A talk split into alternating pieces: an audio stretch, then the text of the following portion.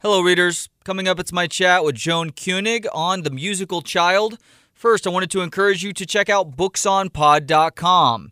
You can sort through past shows by episode number, book title, author's last name, or sort by category. For instance, select the parenting, philosophy, or psychology category for episode number 123 with Michaeleen Doucleff on Hunt Gather Parent. I'm Michaeleen Doucleff, author of Hunt Gather Parent What Ancient Cultures Can Teach Us About the Lost Art of Raising Happy, Helpful Little Humans.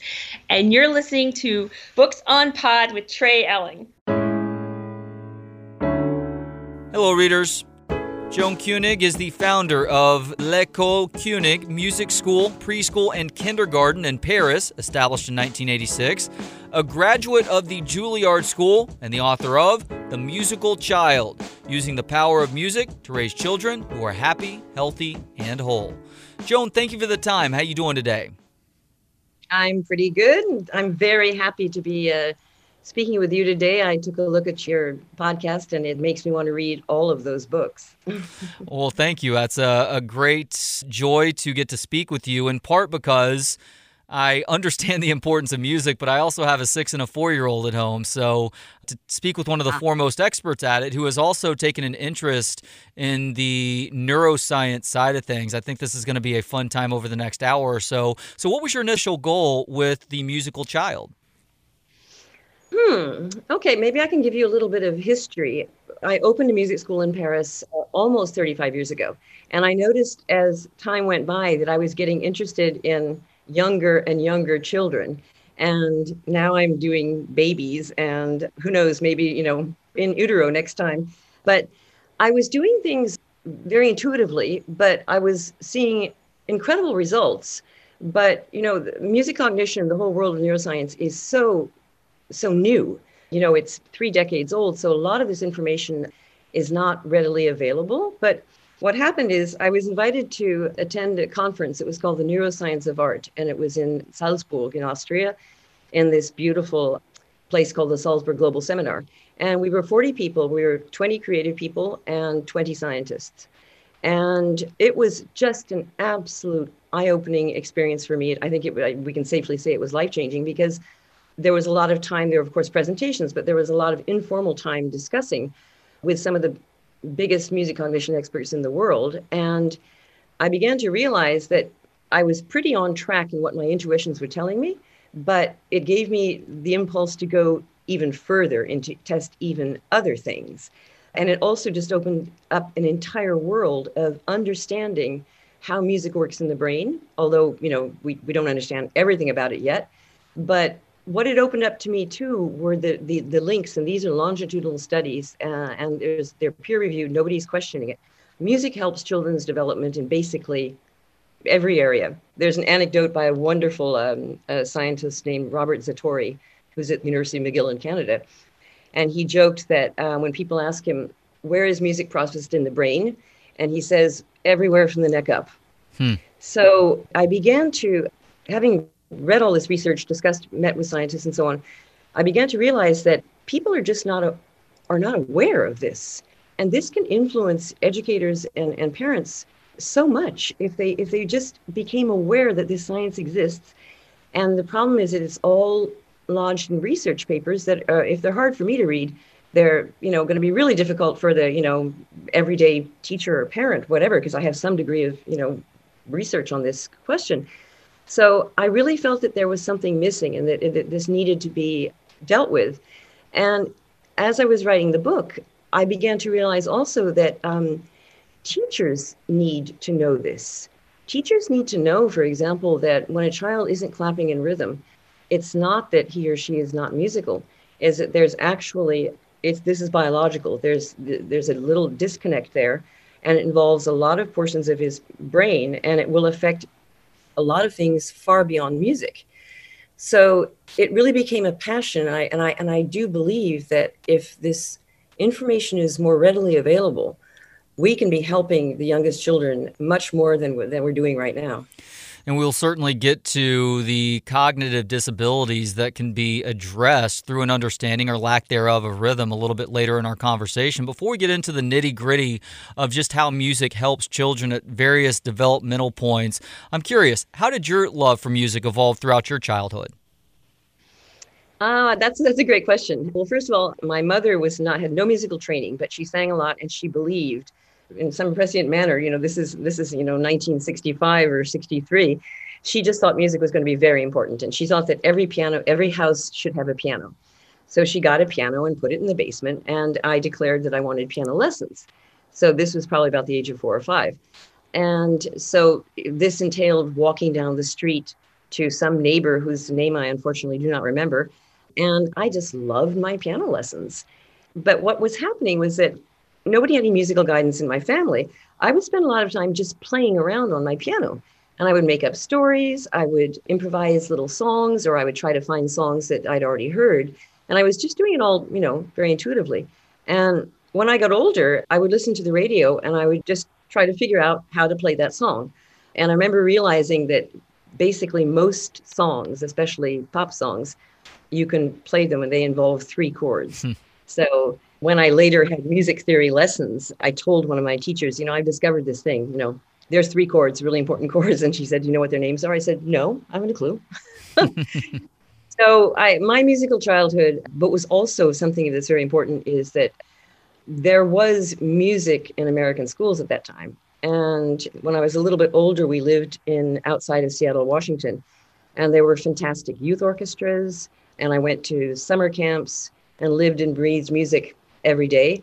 And we sometimes forget that the prime motivation for, for anybody to play music is to do it with other people. So I felt like I was dropped into a, a, a bath of making music with other people fairly early on. And that just provides such extraordinary motivation. So, the way that you break this book down is starting with year one, which is typically ages zero to one, all the way through year six, which is the age five to six for most of the children in your school. With year one, what are some good ways for a parent to connect with that baby musically in his or her first few months of life or that entire first year?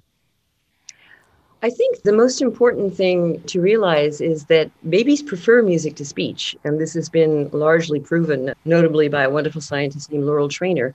Their first utterances are often very musical. It's kind of like, ah, ah, ah.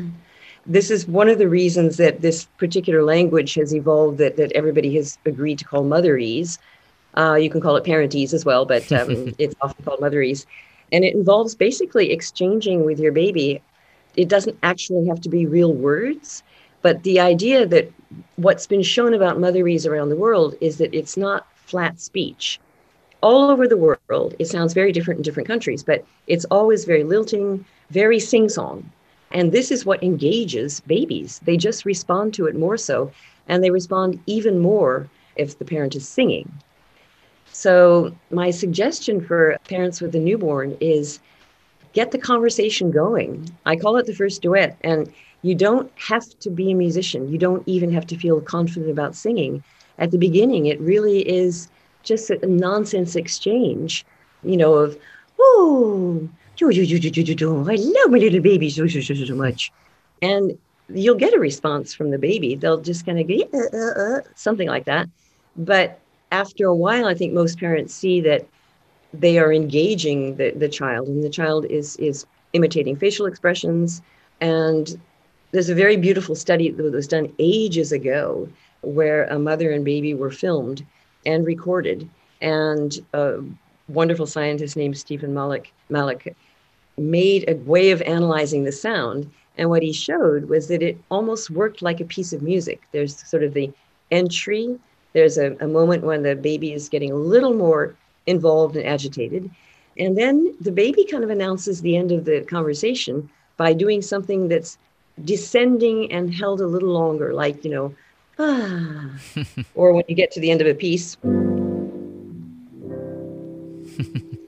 so you have this downward movement. I was fascinated by that. Was that the uh, University of Edinburgh study? Exactly, absolutely. This is Colwyn Trevarthen, who was part of the uh, um, the cognitive revolution. He was with the biggies at Harvard in the in the 60s, but his specialty became infant musicality. Hmm. Is there an evolutionary reason behind why we baby talk our newborns as such? There's a theory that's pretty well accepted, and I love it. It deals with the fact, first of all, that babies are the mammals that are least ready for independent life when they come out of the womb. You know, a horse will be standing up within a few hours. There's a level of independence among young chimpanzees and birds and that sort of thing. But as you well know, our newborns need total care. And they can't do some of the things that other mammals can do, for example, hold on to their mother's neck. They can't even sit up straight. So the idea is that maybe one of the evolutionary reasons was that parents can't stop everything and take care of the child all the time, especially we can imagine in the hunter gatherer era, somebody had to pluck that chicken. And so the idea was that perhaps motherese developed out of the necessity to keep contact with the child, even if you couldn't hold them and be physically taking care of them. Interesting that you point out that amongst all the senses, a baby's hearing is far more developed than just about anything else. On a separate note, still in year one, what is embodied cognition and how does it manifest in your baby musicking class? Okay, embodied cognition, and there's other ways of, some people call it learning from the bottom up, but embodied cognition is kind of what it what it sounds like. The fact is that we learn through our bodies, and the young children learn about the world through sensory exploration. And at the beginning of life, the most highly developed sensory organ for the child is actually their mouth, which is why they're constantly putting things into it. they're trying to figure out what that thing is. And they're learning through their own movements, they're learning through touch. Their hearing is, as you mentioned, absolutely exquisite. So you have this enormous window of opportunity in these baby classes because they respond very quickly with their entire bodies. You'll see even six month old infants looking like they're choreographing something they're hearing. So when they would get a little bit older, what I've been experimenting with and getting great results is that you can't make music without the body. First of all, you're singing or you're clapping or you're playing an instrument or you're dancing at the same time. Hmm. So you're having a bunch of different things that are happening at the same time while, let's say, you're singing a song.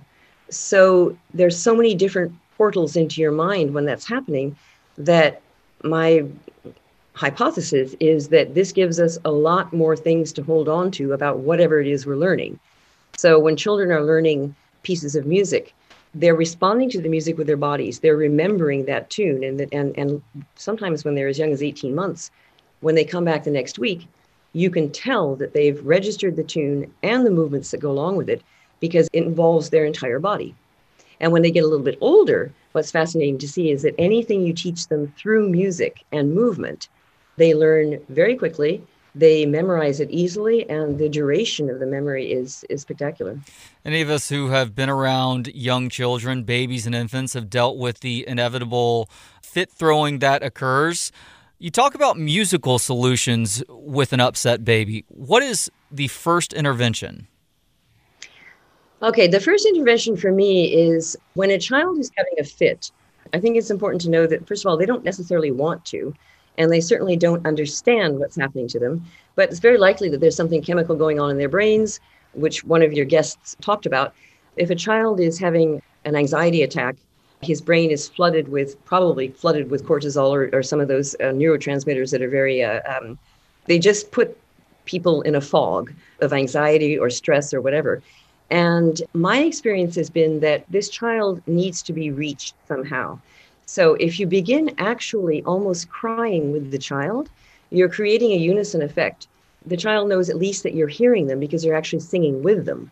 And you're not entertaining them, you're not having them laugh, you're actually just trying to reach this level of connection that will allow you to bring the child off this down from this terrible level of anxiety that she's experiencing. So you can actually literally slow down the singing and the child will probably begin to follow you. You can even lower the pitch. So you might be, ah, ah, just keep it, you know, going down. Hmm. And I've seen it happen so many times. It's the most recalcitrant child, I think, child. It took a good six or seven minutes, but I've seen it happen instantly as well. there's just something about the fact of being in unison with a child that is vastly reassuring for them. I almost wish my four and six year old were a little bit younger to try some of these things out. However, they are four and six, and we'll get to those ages in just a second. The second year of the child's life is all about walking and talking. What is proprioception, and how does music help with this? Okay, proprioception is basically understanding where your body is, where it starts and stops and even how it works. So, this is why when you see a, a, tiny infant waving their hands around with not a lot of control, and they can't clap their hands together because they can't quite figure out how those two hands match up because they're not even quite sure where they are. So, children naturally begin to understand where their bodies are. Music helps because if parents are actually doing movements with their children, they are guiding their child through the notion of where their hands are, where their feet are, where their head is, all this kind of thing. But also when when children if we come back to the anxiety attack when children are having great anxiety sometimes actually holding them quite tightly in your arms is very reassuring because it's showing them that their body is being taken care of. There's no loose parts out there getting lost. They are being really firmly held and this works even with older children. So the idea is that music stimulates movement. It actually it reaches into our brains and tickles a few areas that just want to get us going. And also, it's even involved in some of the pleasure areas of our brains. I like to say that when you see these children giggling and moving and dancing, they're getting a happiness high here. It's not in our imaginations. Music pr- produces generally positive emotions. And apparently, it even has expressions in the same part of the brain in which addiction occurs. So, I figure if you've got to have an addiction, music's probably a pretty good one. yes, it is. Now, it cannot be overstated how important human partnership is in language acquisition, Joan. What's the difference between video learning and in person learning, according to University of Washington neuroscientist Patricia Kuhl? And this is obviously something that's important not just for little ones, but also adults as well in this Zoom era where we don't seem to be having nearly as much face to face interaction with one another. Absolutely. Dr. Kuhl pointed out that she had some serious doubts about the validity of ed tech, of all these things that are supposed to have your child learn in a foreign language or whatever. And so she did an experiment about it with a group of very young, actually babies, nine month olds. They had a Mandarin tutor for six weeks, and one was a real person who all the person did is read them stories and engage with them. And the other control group had uh, videotapes and at the end of the period, the control group had learned absolutely nothing, whereas the people who had children, babies who had had live Mandarin interventions, they were tested, and you could they it was seen that they distinguished man what we call Mandarin tones, the tones that rise or the tones that lower down. But in a way, Dr. Kuhl and Colwyn Trevarthen from the University of Edinburgh are saying the same thing that we are a community of species and that we learn through exchanges with, with one another. We learn language and we learn music in the same way. So I have doubts about the wisdom of, of using technology with young children at all. I think that they need what Kuhl calls social gating. They need the, these interpersonal relationships. For example, I've noticed that when we have somebody come in and play for the children, they can sit as long as a half an hour and watch this live musician perform. Hmm. And if you put on a CD, or Spotify, you've lost them within five minutes. They're wow. just not interested. Yeah, the technology thing is such an uphill battle for a parent these days. My wife and I, the way we tried to handle it is to really minimize to diminish altogether any screen time before the age of two it's almost inevitable though so it's about trying to teach them this idea of moderation and maybe giving them that 30 minute show every day or every other day. At a certain point they're going to be able to make those decisions for themselves but in watching little ones who don't know any better i mean they get so locked in on those screen that they really are tuning everything out and it's almost like they're no longer able to be present in this world.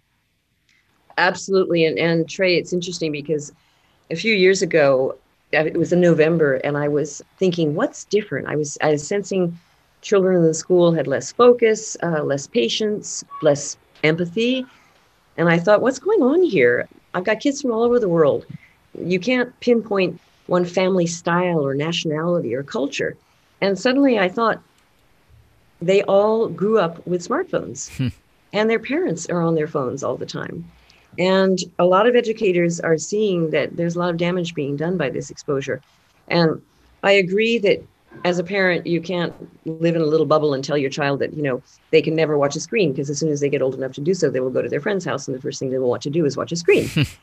but I agree it has to be encadré, it has to be codified, and there has to be a huge degree of responsibility for the parents and hopefully be able to have the children learn to assume this responsibility as well. But I personally feel that music is the ultimate slow food because children can't do it without being completely focused. They just can't make music together. I mean, even tapping your hands in rhythm, especially if there's a rhythmic change, these children are watching so intently and they're absolutely picking up on all sorts of very tiny cues. And it's wonderful for the development of social empathy and intuition and awareness of others. Yes, all those things. In year three, a big boost happens where children become much more in touch with emotion and also social development through creative play. How so? When children are around between three and four, it's a wonderful time because they're beginning to understand a little bit of what is real and what is a story, or they become interested in the world beyond themselves. And I think all children love a good story. And if they're given the opportunity, you know, we give children crayons and paper and we have them drawing as soon as they can hold a barely hold a, a pencil. But if you do the same thing with an easy instrument that is just you can plop on it and it'll play, or a xylophone, children begin to create things themselves too. I have a lot of videos of children improvising things on the piano long before they can play it. And what's interesting is they're replicating basically 2,000 years, years of human history. We get them going down in the low notes when it's scary. And then if something's butterfly, it's up here. And they just, it's in their DNA. They just go for it. But I think that children become more socially aware and have more emotional intelligence when they talk about emotions and when they can express them. And I think that music is one of the things they will say, this is a sad song or this is a scary song. They're just sort of developing a, I'd say, a wider palette of emotional expression than a child who won't have access to music. What is music scribbling, which is an activity that's very popular in your year three classroom? And is there a good way for parents with no obvious musical instruments or talents to engage in musical scribbling with their children at home? Absolutely. I would really encourage everybody to get a little keyboard and keyboards, electronic keyboards. Like a little Casio. They're so inexpensive. You know, I can get techie and say, try to get one that has the same size uh, as a real piano keys.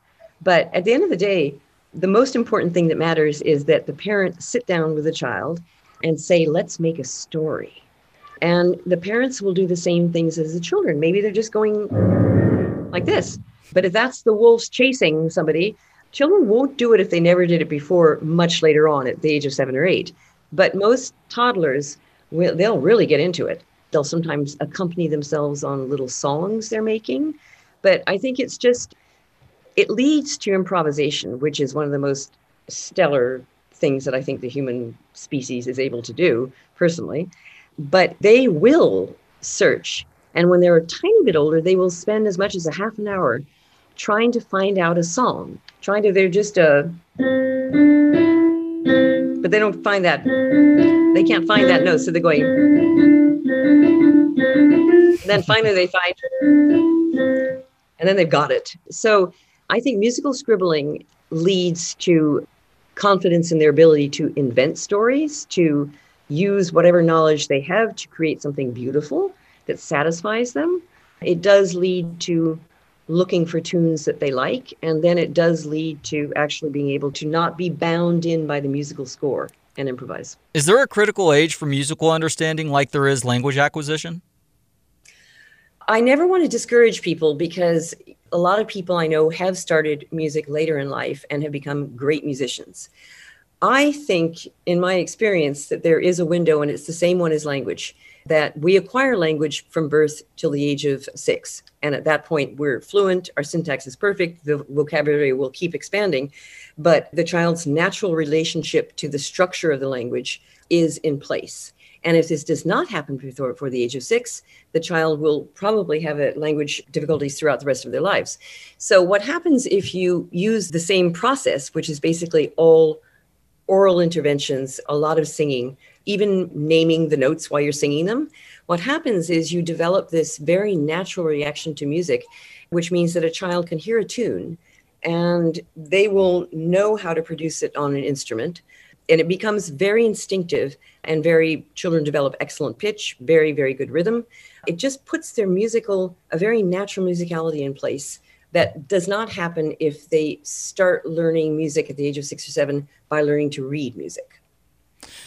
How does music help boost things like self-control focus and anticipation which are three traits that modern science considers to be more important than iq for success and happiness in life well, imagine a group of three year olds or three or four year olds, and they've each got a, a, xylophone or a drum. They're working together on a little a little piece of music. This means that they have to that involves, for example, stopping or starting, or call and response, or simply knowing when it's your turn to join into the to the piece of music. So what you have is children who are waiting their turn they have to anticipate because you have to be able to and you have a need a second to lift that hand up to bring it down to the xylophone or your drum. So there has to be the self-control of waiting for your entry time the anticipation of when that's going to happen. You have to be reading other children's cues because music is never completely static. The, the tempo can even change slightly while people are making music together but this adjust these micro adjustments children do with absolutely no problem. And the, the focus as soon as you space out for a second, you're off. I was thinking about myself the other day, the fact that I, I can get so, I just try to multitask and it's an absolute disaster. And I'm listening to something fascinating and I'm actually thinking about the fact that what I want to make for dinner. And I think, stop, stop, you're not listening to the podcast. And within a second, I'm gone from the podcast. and if you, if I was making music at that point, everyone would have stopped and said, Joan, concentrate. So it's a very gentle, natural way to help children develop these attributes. And music, I think, on that note, is all about synchronization, which is something that distinguishes it from other art forms, which helps to develop things like empathy and altruism, too. Yeah, the more and more I think that there's one thing because of scientists often don't agree about uh, about things or they'll be c- contesting this or that, but there's actually a scientist who says, stop saying that music makes you smarter. It doesn't. You can't prove that. I'm game for that. To me, it doesn't really matter. It makes you so many other things that if your IQ hasn't, you know, jumped up a few points, doesn't matter to me. But what everybody agrees upon is that it is this synchronization, this ability to actually move in tempo together, which is so necessary. It was probably necessary for our survival because music was used in, in very early times, we think, to synchronize things like rowing a boat or pushing that heavy stone to build a pyramid, music helps people synchronize their movements. So I think that science really agrees right now that it's so important that when you see a child who isn't able to synchronize, you should pay attention to that and help that child be able to move into a collective musical practice or simply tap his feet to the same drummer as everybody else. Year four includes a continued understanding and musical comprehension, helping to enhance the musical comprehension of your three to four year olds. Why aren't you very concerned with teaching children how to read music, even around this age, after they've been in your school for a couple of years? I think it's important to note that generally all over the world it's accepted that children don't really need to learn to read and write before first grade. Some people are starting earlier now, but it's children have extraordinary oral capacities, as you said. Their, their hearing is fully developed in the last trimester before birth. So you've got these amazing ears going on, but their visual field and the way that they register those famous five lines of the, of the musical staff, that's really hard for them. The notion even of up and down on a, on a two dimensional surface. This is much trickier. And when they're learning to write, you see a lot of letter mirroring and things. So reading and writing is not really developmentally great before at least five or six. And for music, since they have this amazing ability and these amazing ears, my feeling is get them highly developed orally You know, our kids, if they hear this, they know that sol soleil or sol the sunshine. So uh, it looks like they all have perfect pitch. It's not necessarily perfect pitch, but their ears are highly trained. And this gives them the ability to make music together. And when they do learn to read music, it's so easy because they're already hearing it in their heads. So I think that you can block the process when you try to get them to read music too early, or you can choose to develop those little ears just as much as possible so that when they do learn to read music, they kind of go, oh, duh. That's easy. You told the story of a little boy in year four who was playfully dishonest with you and his teacher during a lesson. Why is lying actually a healthy thing for children around this age? Okay, lying is part of the, the development of what is called theory of mind. And I have to tell you, Trey, that I was kind of intimidated by the idea for a long time until I finally found a really good definition. Theory of mind simply means that you don't know what's in the other person's head. So all you can have is a theory about what's in that person's head. Hmm. That made a lot more sense to me. And so when a child begins to develop theory of mind, this means that he or she is aware that the person next to them is thinking differently than them or might think differently, that they're not just exact replicas of one another. So it's the beginning of the child being aware of other people, intensely aware of other people and what they might think. And one of the ways that children will try out this theory of mind is to tell a blatant lie and see if that person believes them or not. and the link to music for me is that music develops such intuition that you have to be watching someone very carefully to be able to play music with them. And I think that there's an emotional factor there that intervenes with this intense watching that I feel probably contributes to the development of theory of mind. And by the way, theory of mind is the thing that children on the autism spectrum have difficulty with. So it's a very important part of our development. Yeah, that makes sense because a lot of people on the spectrum have a hard time empathizing with others. So I think that does play into theory of the mind. Now, you've mentioned a couple different times throughout our conversation about rhythm. How does your school teach rhythm? It starts out just very, very physically. It's all about moving together, playing together. But we do what we do is put names on things. Once once children are pretty good about being able to imitate a rhythm, we go ahead and put the name on it. I like to think that this sets up the path for easy rhythmic understanding afterwards because if they're feeling it in their body and they're saying the name of that rhythm, when they'll be older and they're actually reading a whole note, I'm hoping what they're going to remember is rolling themselves into a ball and going backwards and forwards, counting to four. So the idea, once again, embody cognition. We try to make everything very, very sensory. But as in calling the notes by their names, calling rhythms by their names, it's just it's setting up the future, I think, for actual music learning while keeping it completely, um, making it a, an unforgettable embodied experience.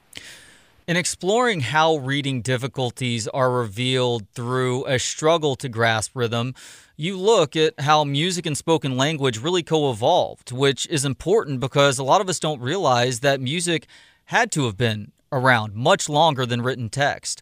What has popular culture gotten wrong in addressing cognitive disabilities like dyslexia in this regard? I think that the interesting question here is that, and this is kind of we're getting off a, a philosophical thing. Why is it that music has been for a long time considered only a pleasurable activity and not something essential? And neuroscience has brought this to the forefront by analyzing why a child is dyslexic, for example or at least understanding the symptoms. For me, that was one of the most profound moments in the research for the book, which was that realizing that this ability to clap together, which most of us do with no effort, without that fundamental thing in place, you can't make music together. And it turns out that the child who cannot clap in time with her friends, this is a big red flag, meaning that she could be having problems, future dyslexic problems, attention deficiency. She may find herself on the autism spectrum. So I found it absolutely amazing that something as basic and as fundamental as the ability to move in rhythm together, when you don't have it, there are going to be problems.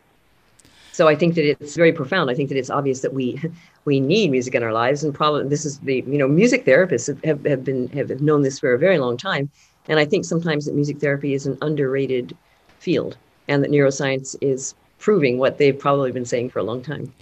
Most popular nursery rhymes have been around for more than 300 years. Why have they remained so beloved over this time, despite some of these songs possessing pretty disturbing subject matter? I think that the reason is that they're absolutely child perfect.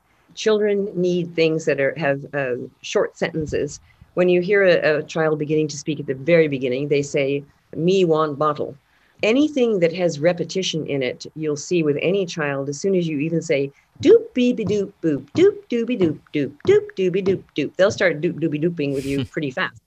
So they have this short, very rhythmic format. These these nursery rhymes. There's a lot of repetition so the child learns to predict what's going to happen next, plus the rhyming. Children love things that rhyme. So it, it's this whole mini little perfect formula for learning language because it contains repetition, rhymes, and a very catchy rhythmic thing which involves the child's body. On the subject of your year five class, why is a four year old's belief in unicorns especially valuable for what you're aiming to do with this age group? Hmm. The editor never took away that title, but having to I do with it, pretend play, I think. Yes, exactly. It's because I think that creativity in childhood is so extraordinary and needs to be nurtured because we're going to need a lot of creativity in the in the coming decades. It's going to be a challenging time. And if you're always telling a child, no, that's not true, or that can't happen, you're cutting off this whole fantasy life. And there have been studies that show that creativity actually is more important than IQ in terms of lifelong success and happiness. So I think that when you encourage a child to make up stories, fantastic, crazy stories, either just telling the stories or if, if possible also with music and if you bring fantasy and just off the beaten path crazy stories you're telling the child it's okay to have an imagination and to imagine things that aren't necessarily real Hmm. And goodness knows, when I was a child, I remember thinking, wouldn't it be amazing if we were able to see somebody when we talked to them on the phone? So that was definitely not real then, and it sure is real now. yes, it is. Improvisation used to be the cornerstone of classical music. Why do you feel like that practice really started to fade away in the 20th century? There's a lot of uh, research about that. A lot of people think that what happened is that classical music just had such a heyday between the 17th and the 20th century that we had such a massive musical production of music that was written that when you were trying to become a professional musician, you had to learn and memorize so much music that there just may not have been time for this. Because Mozart and Beethoven both improvised. I think it's also linked to the fact that bizarrely, music, classical music, has become a musical form that is no longer linked to improvisation, to movement, or to dance. It has become a written tradition. I think that's too bad. And I'm, I'm actually convinced that for children, uh, they will benefit much more from the musical experience if they, if improvising is part of their early musical experience. Most of your year six class has to do with memory. How so? I think it's because we're getting to an age where children need to memorize certain parts of learning. For example, if they're going to have to learn to count, they have to memorize new, you know, sequences.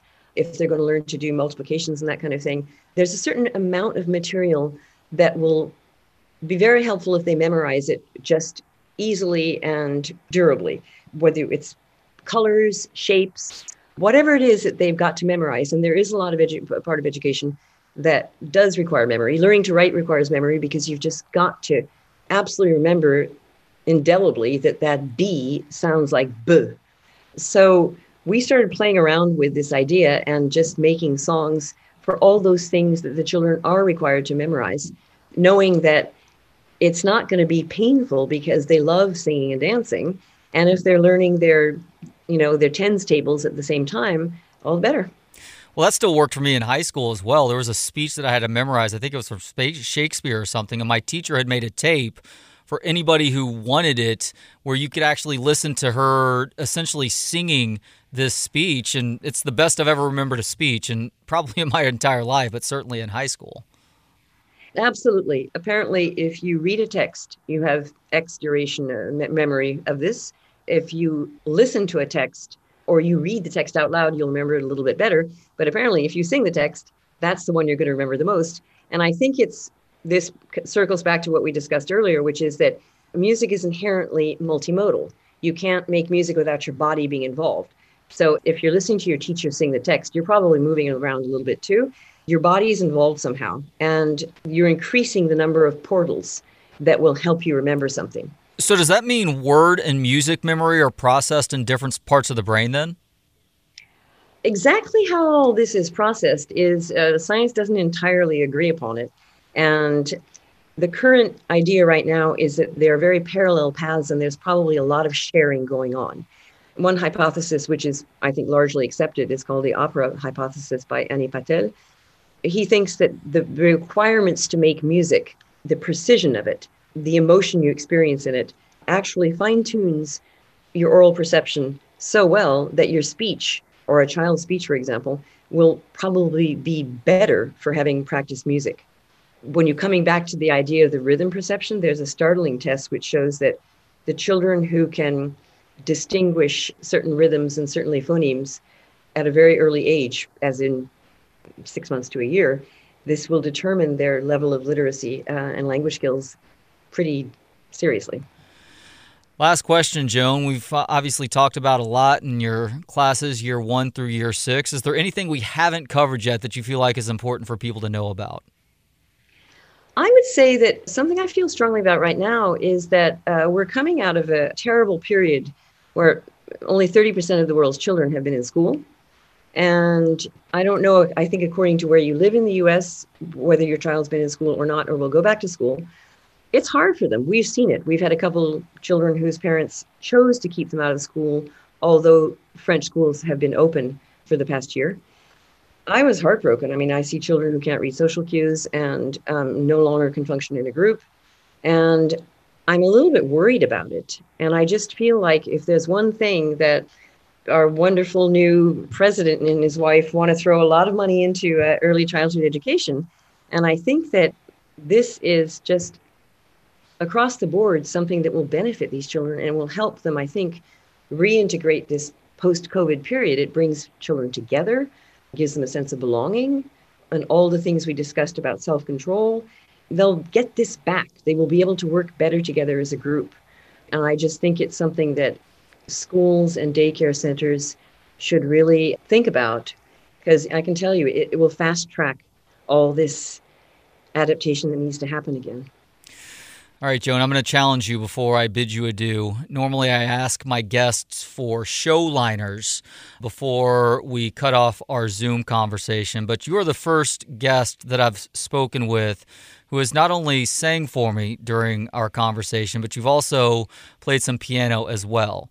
So if you are up to it, I would like you to provide a show liner for me where you say your name you say the book title, you can say the subtitle as well, and then say, and you're listening to Books on Pod with Trey Elling, but do so in a musical manner. Okay.